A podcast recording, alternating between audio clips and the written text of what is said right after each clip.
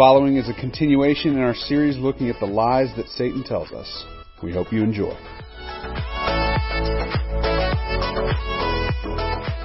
All right, let's pray.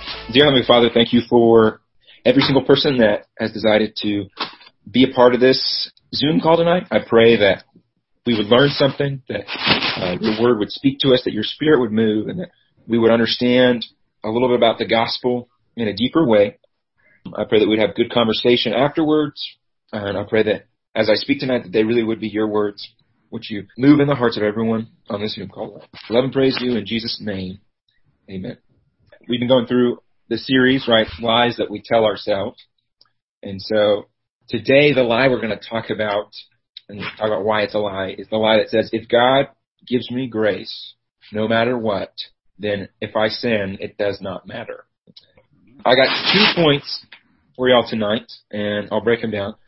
But when we're thinking about what is grace and why is it not okay for us to sin whenever we want or however we want, if God's just going to forgive us, my two points are basically going to be grace is not a license to sin, right? It's not okay just because we have grace to sin. And my second point will be grace is actually the power to righteousness. There's a John Piper quote. Uh, John Piper is a famous pastor, and his quote is something along the lines of grace not only pardons us from sin, but it also gives us the power to pursue righteousness. And so we're going to look at that element tonight. How is grace not just the pardoning work of Christ, but also the powerful work of Jesus' death, resurrection applied to us by the Holy Spirit. And so we're going to look at several passages tonight. And so first we're going to look at 1 Peter 2.16. Can I get a volunteer to read 1 Peter 2.16? Me. Go for it. I appreciate that, Bennett. Live as people who are free, not using your freedom as a cover up for evil, but living as servants of God. Sweet. So there, I mean, we have it straight in the Bible, right? It says that the freedom we have, the forgiveness and grace of God, is not an excuse to use our freedom that we have in Christ for evil, right? So, in one sense, we already know that it's wrong, right? That it's a lie to say I can do whatever I want because I have grace, because the Bible, which is the authority, which is God's word, straight up says that's not how it works, right? So, that's an, that's a reason in and of itself, just because the Bible says it. Uh, but we're kind of look, we're kind of going to look at three reasons other than just because the Bible says so, why it's not okay just to use grace as a license to sin. And our first reason that we're going to look at is that it is unhealthy, right? It's not good for us to just sin whenever we want.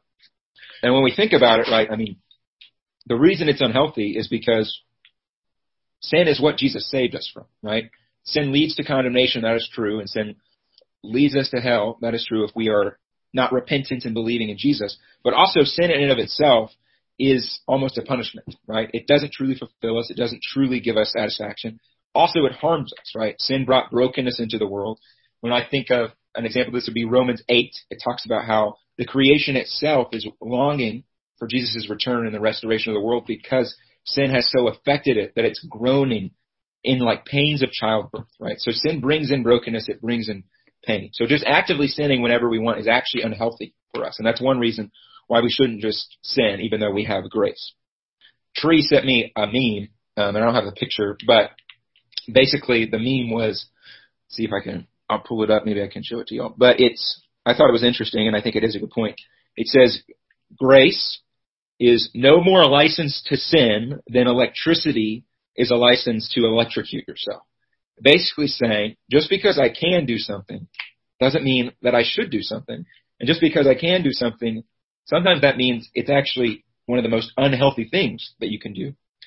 So the first reason why it's wrong to say that grace is a license to sin is because really when we sin just flippantly without care, right, it's unhealthy. It's not good for us. Sin often leads to shame and shame and sin, they separate us from God. And so it's not a good thing or a helpful thing or a healthy thing to just sin flippantly.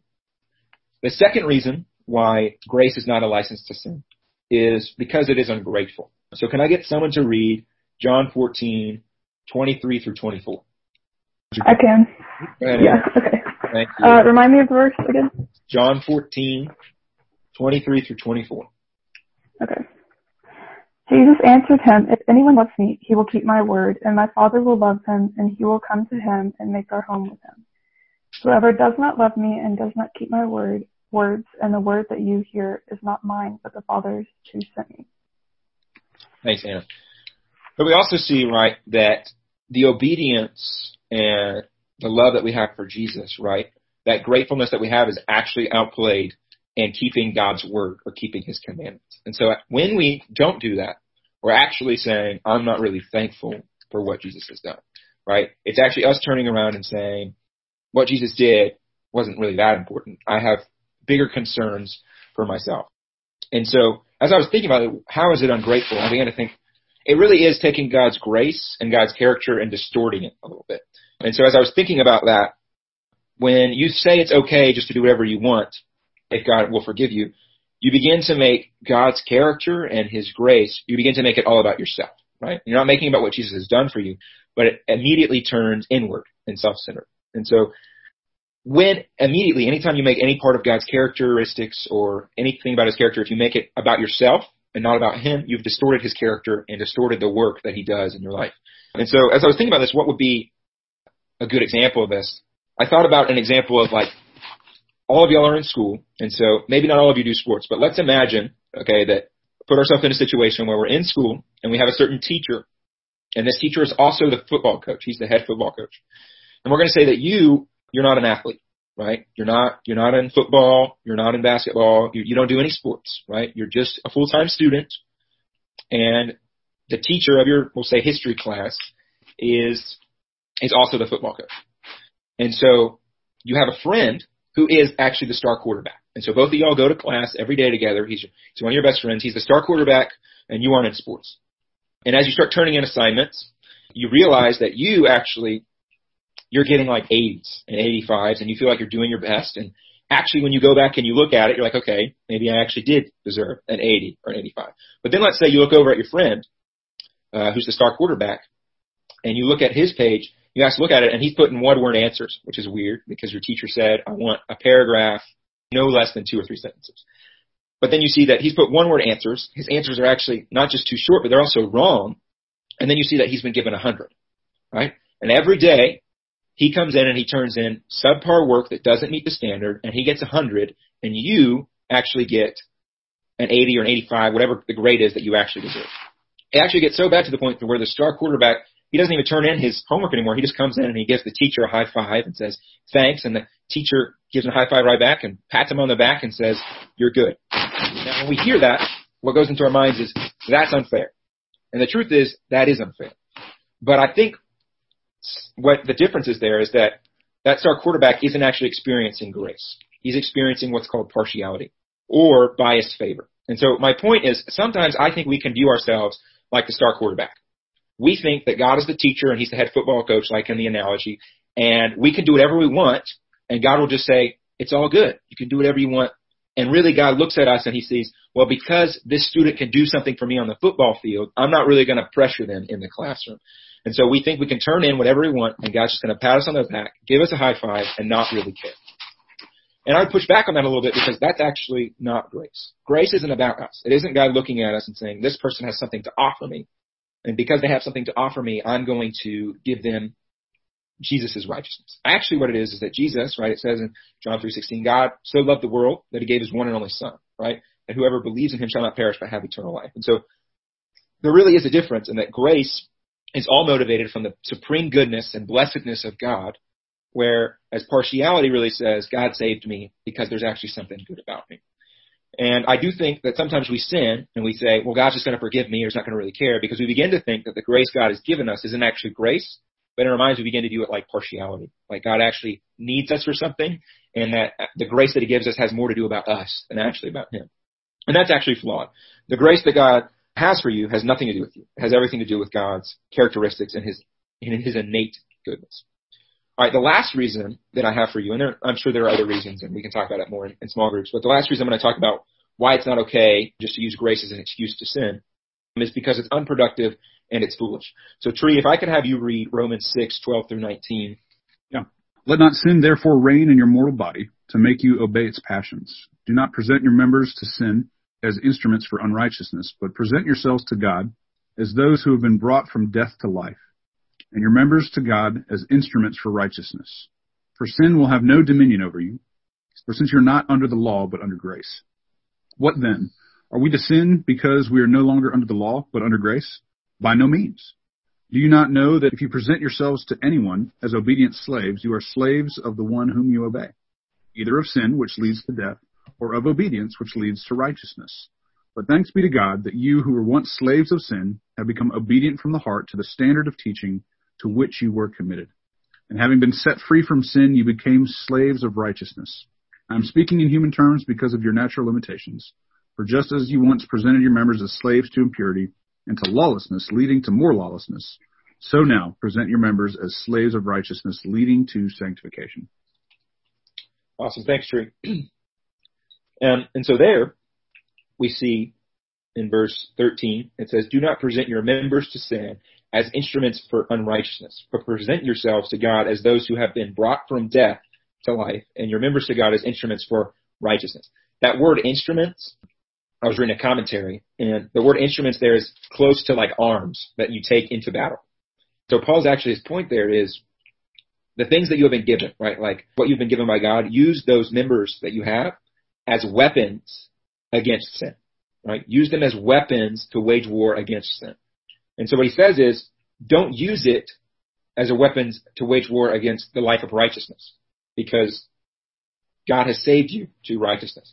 And so as I was thinking about this, really, I think what Paul set up here is there's basically kind of two teams, right? There's two different sides. There's the team of unrighteousness and sin, which is someone who's under the law, and then there's the team of righteousness and purity, which is the under grace, right? The team of grace.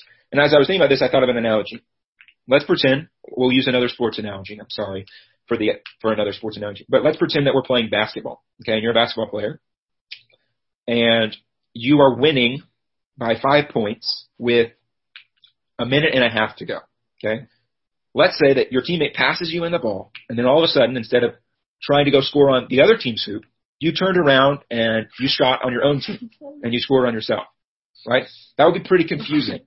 And it would be unproductive and actually would be against the whole concept of what you're trying to do. You're trying to beat the other team, and if you turned around and started scoring on your own team, it would not only be unproductive, but it would be foolish. It would be unproductive in the sense that it would be leading to you possibly losing, right? If you did it two or three more times and time ran out and you actually, your team had less points than the other team, then you would lose.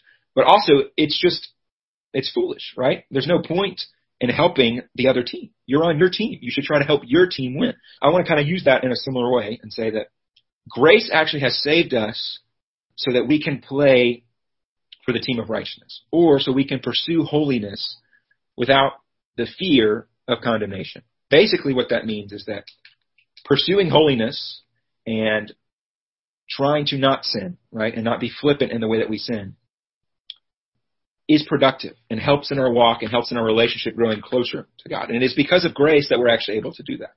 When we forsake grace and say, well, I'm okay either way, And actually what we're doing is we're being unproductive in our walk with the Lord, and we are also being foolish. We're not growing in our sanctification, we're not growing in our relationship with the Lord, and it's actually counterproductive and foolish to just sin flippantly because we think, oh, well, God's going to forgive me anyway, so I'll do whatever I want. And so just a reminder, grace is not a license to sin because it is unhealthy, it's ungrateful, and it's unproductive and foolish. Now we're going to move to my second point, which is grace is the power to righteousness. Um, and so we're almost done. We're going to read two more passages. I'll try to get through this rather quickly. Tree, can you finish the Romans passage? Start at 17, please. All right. But thanks be to God that you who were once slaves of sin have become obedient to the heart, to the standard of teaching to which you were committed. And having been set free from sin, having become slaves of righteousness.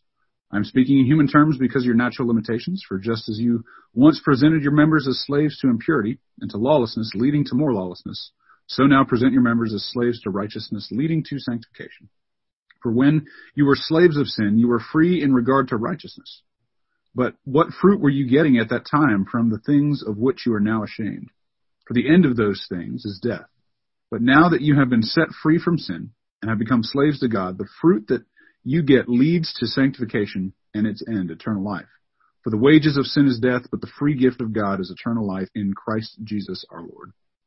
So we see that grace gives us the ability and the desire to pursue holiness in this passage. And so one of the reasons why we should pursue holiness is what this passage is saying is that righteousness is more fulfilling and it is better than sin. Right? That's its point. We look at, let's look at verse 19. I'm speaking in human terms because of your natural limitations. For just as you were once presented your members as slaves to impurity and to lawlessness, leading to more lawlessness, so now present your members as slaves to righteousness, leading to sanctification. So he's saying at first you were living in sin, and that led to lawlessness, and that lawlessness led to more lawlessness.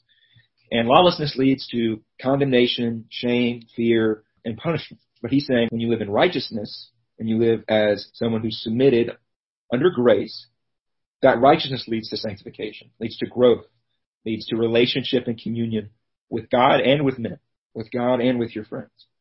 Again, it says in verse 20, when you were slaves of sin, you were free in regard to righteousness. Basically saying, when you were sinners and not saved by grace, you had no concern for righteousness. But what fruit were you getting at that time from the things of which you are now ashamed? So he's saying, but now you realize that you weren't actually getting anything beautiful out of that. There was nothing joyous or any fulfillment coming out of that lifestyle. When you were free from living in righteousness, or when you didn't want to live in righteousness, you didn't produce anything fruitful, fulfilling, or beautiful out of that. And what does he say? The end of those things is death, right? There really is nothing beautiful, fulfilling, or substantial in the sinful ways. But he says in verse 22, but now that you have been set free from sin and have become slaves of God, the fruit you get leads to sanctification, and its end, eternal life. For the wages of sin is death, but the free gift of God is eternal life in Christ Jesus our Lord. And so I want you to see that pursuing holiness is better. And it really does. You get the benefits and the fruits that comes with righteousness, which is sanctification, which ultimately leads and ends in eternal life. And so the way that we experience actually eternal life, part of the way that we get there is through the sanctifying work of pursuing holiness, which is brought in us by the Holy Spirit. Okay, we're going to look at one more passage. I'll talk about real quick and then we'll break into small groups. Emma, can I have you read Matthew 7, 15 through 20? Beware of false prophets who come to you in sheep's clothing, but inwardly are ravenous wolves. You will recognize them by their fruits. Are grapes gathered from thorn bushes or figs from thistles? So every healthy tree bears good fruit, but the diseased tree bears bad fruit. A healthy tree cannot bear bad fruit, nor can a diseased tree bear good fruit. Every tree that does not bear good fruit is cut down and thrown into the fire. Thus you will recognize them by their fruits. Thanks, Emma. Okay. So my second kind of point, so my first one was right? Grace gives us the benefits and the beauties of righteousness. And those benefits and beauties are called fruit, right? So grace also produces fruit. And so we're going to look at that a little bit. And so what I want you to see here is that Jesus, Jesus is speaking in this, in verses 15, he uses one analogy and then he jumps from one analogy to the other, right? So in verse 15 he says, beware of false prophets who come to you in sheep's clothing, but inwardly are ravenous wolves. So he first says, okay, False prophets are like ravenous wolves who are dressed as sheep's clothing. But then he quickly jumps from that analogy and jumps to, you will recognize them by their fruits, which at first might seem a little odd because why wouldn't you just stick with one analogy? But what I want to point out is I want, I want you to think about it. Okay, let's say that you're a shepherd and you're walking in the field and you walk by a sheep and the sheep is growling at other sheep. And you kind of walk by and you're like, well, that's kind of odd. Sheep don't normally growl at other sheep. That's not really something that sheep do, at least as far as I'm aware.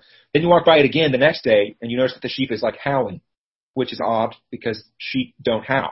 And so you kind of walk by. You walk by the next day, and you notice that this sheep is actually eating another sheep. Well, that's really odd because I don't know of any sheep that eat other sheep. So you walk over and you what? You realize, oh, it's not a sheep, it's a wolf that looks like sheep's clothing. And the reason that I point that out is because I want you to view it from that lens as you're thinking about what does it mean to be a wolf in sheep's clothing, what that really means is that you're able to tell if a wolf is a wolf in sheep's clothing by the way that it acts, right? The fruit of its behavior actually reveals who it really is. And so that's why Jesus jumps from that analogy to the next, where he says, you will know them by their fruits. He explains it further. He says, you will recognize them by their fruits. Are grapes gathered from thorn bushes or figs from thistles? Basically, he's saying, we have a grape bush. Will it produce figs or thistles? No. If it's a grape bush, it's going to produce grapes, right?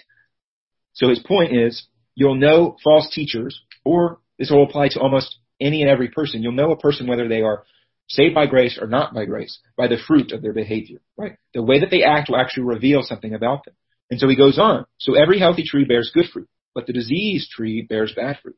A healthy tree cannot bear bad fruit, nor can a diseased tree bear good fruit. So his point is those who have been saved by grace are healthy trees, right? And they produce good fruit, right? There is evidence that they are a healthy tree because grace has worked in them, because they have now been turned from a diseased tree. That's what the gospel is, right? Jesus comes and turns our sinful hearts into purified, righteous hearts. And that righteous heart produces healthy, beautiful fruit. And then in verse 19 he continues, every tree that does not bear good fruit is cut down and thrown into the fire. Thus you will recognize them by their fruits. So his point is, if you're not producing fruit, right, if you're not one who is pursuing righteousness, holiness, right, you're not one who actively is looking, how can I serve the Lord in this area, right, if that's not on the top of your mind, right, Jesus is saying, what fruit are you producing? Right? What does that actually reveal about what type of tree you are? Are you a healthy tree or a diseased tree? And so I want to point that out and say, like, I think it's helpful for us to examine the fruits of our labor and say, okay, am I someone that actively is pursuing holiness? Am I someone that when my teacher asks me to be quiet, I realize that that's the authority God's put over me, and so I desire to respect that. Or when my parents ask me to take out the trash, I desire to honor my father and mother, because I've been saved by a great God and he tells me to honor my father and mother, so I'll go and take out the trash. Right? Are we striving for obedience because of the grace that has worked in us? I don't want y'all to leave this and be like, well, I'm not someone that really has any fruit from what I can see, and so maybe I'm not saved. And so maybe the solution then is just to be better, and I'll really try to be better at producing my own fruit. And I want to caution you there because that's not the gospel, actually. And I want to remind you that fruit is only produced if you're a healthy tree. And the gospel really says the only way for diseased trees or diseased humans, people defiled by sin in every part of who they are, for them to become righteous and healthy trees that will produce fruit is through faith in the perfect work of Jesus Christ. So that's what we're called to do. We're called to rest and rely on Jesus, right? And that's actually the solution, right? That's what will produce fruit when we actually rest in Jesus. It's not like Jesus pardoned us and said, you're forgiven, now go pursue righteousness. And if you don't pursue righteousness, you're not saved. He actually says, you're pardoned from sin, and now I've given you the power to pursue holiness. And the way that we pursue holiness is by looking at Jesus. And Jesus applies that holiness unto us through the work of the Holy Spirit. And I would say the best ways to deepen our desires to pursue holiness, pursue righteousness, to follow Him in obedience, to love Jesus by keeping His commandments are read scripture, pray, and live in community. And we don't do those things to say, look, Jesus, look what I've done. But we actually do those things because those things reset our minds on the gospel and they re light a fire in our hearts that say, the gospel is so beautiful, how could I not pursue holiness? The gospel is so beautiful, how could I not obey God's commandments? So that's what I want to leave you with. I want you all to be in a place where you're depending on the gospel, not only for your salvation, not only for your pardon, but also I want you to rely on the gospel and see it as the motor of your obedience. See it as the motor for your pursuit of holiness, right? Faith without works is dead, right? It, it's true. It says it in James 2. But the way to revive your faith, right, or to revive your soul is not to say, I'm going to go be better. Actually, the way to revive true faith is to say, actually, I need to depend on Christ and look to Him. And when we do that, that inevitably produces fruit. It inevitably produces a desire to love God and love others. It inevitably produces the desire to pursue holiness and pursue righteousness. Let's pray. Dear Heavenly Father, thank you for your Son. Thank you that He has really saved us from our sin. And he saved us from the penalty of sin. And so thank you that we are justified by faith in Jesus Christ. But we're also thankful that through his resurrection and perfect life and death and the power of the Spirit and the application of the Spirit, we're actually freed from the power of sin too. And you've given us the ability to pursue righteousness and where your Spirit will actually produce fruit. And so I pray that each and every one of us would, by looking at the gospel, it would increase a desire in us where we want to feed the hungry, clothe the naked, and serve our neighbor. Love and praise you in Jesus' name. Amen. Thank you for tuning in. We hope this has been helpful for you. Please keep an eye out for more audio upcoming from WYM.